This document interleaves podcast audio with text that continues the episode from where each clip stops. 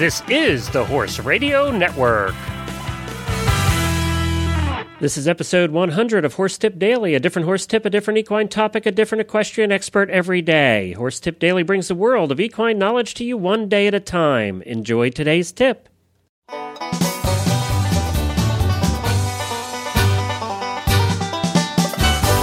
I'm Glenn the Geek from Lexington, Kentucky, and you're listening to episode 100 of Horse Tip Daily. It's hard to believe that when I started this, what seems like a few short months ago, that we'd be already at episode 100. I do hope you're enjoying the show. Please do drop me an email at glenn with two N's at horseradionetwork.com and let me know what you think of the show. If there's somebody else you want to hear on it, if you have an expert that you want to hear on the show, or if there are tips uh, on topics that we aren't are not covering yet, I'd like to hear uh, from you about that. You can do so at Glenn with two N's at horseradionetwork.com. And I want to thank you for listening. The numbers on this show are increasing every month. It's the fastest growing show right now on the network. So I appreciate you listening in and taking the time out of your day to do that. Well, today we have back with us one of the newest co hosts uh, for the eventing radio show. Jennie Brannigan is an up and coming international eventer who, who uh, works out of Phillip Dutton's barn in Pennsylvania and rides for the United States. Jennie is a joy to work with and very popular on the show circuit, and she's one of the new rotating co hosts of the eventing radio show, along with Boyd Martin and full time co host Chris Stafford. This tip is taken, taken from episode 53 of the Eventing Radio Show. You think after 100 episodes I'd be able to speak.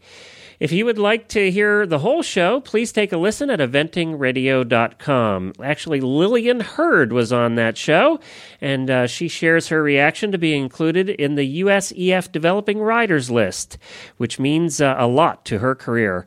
And, uh, you know, that's actually something that Jennie Brannigan had been on several times, and they talked about it during the show. It was kind of fun. So listen into that show at eventingradio.com. Jennie has a very short but practical tip for you today as she spoke with co host Chris Stafford. Well, I don't know. This probably won't apply to the lovely people who get to live in places like Florida and California. But since moving to the East Coast, um, here here in West Grove we have this thing we call it the plague.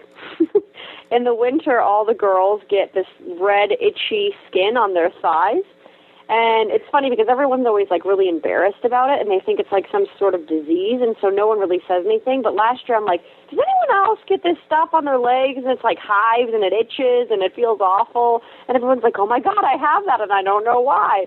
Well, it's really common here and it's actually caused from when you wear tight riding pants and you're out in the cold for a long time your fat cells actually swell with water because it's a form of frostbite and your body goes into survival mode.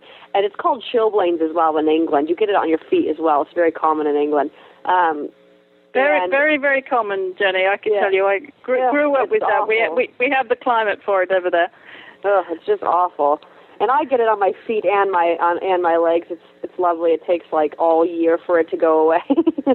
but anyways, uh, I read about this, and I think that it quite works. Um, if you put Nobos on the top of your, like, in between your riding pants and your thighs, um, it it's really it helps with the circulation so that your body doesn't end up getting getting the chilblains. So I'm pretty excited to try that out. That's the that's my tip of the week.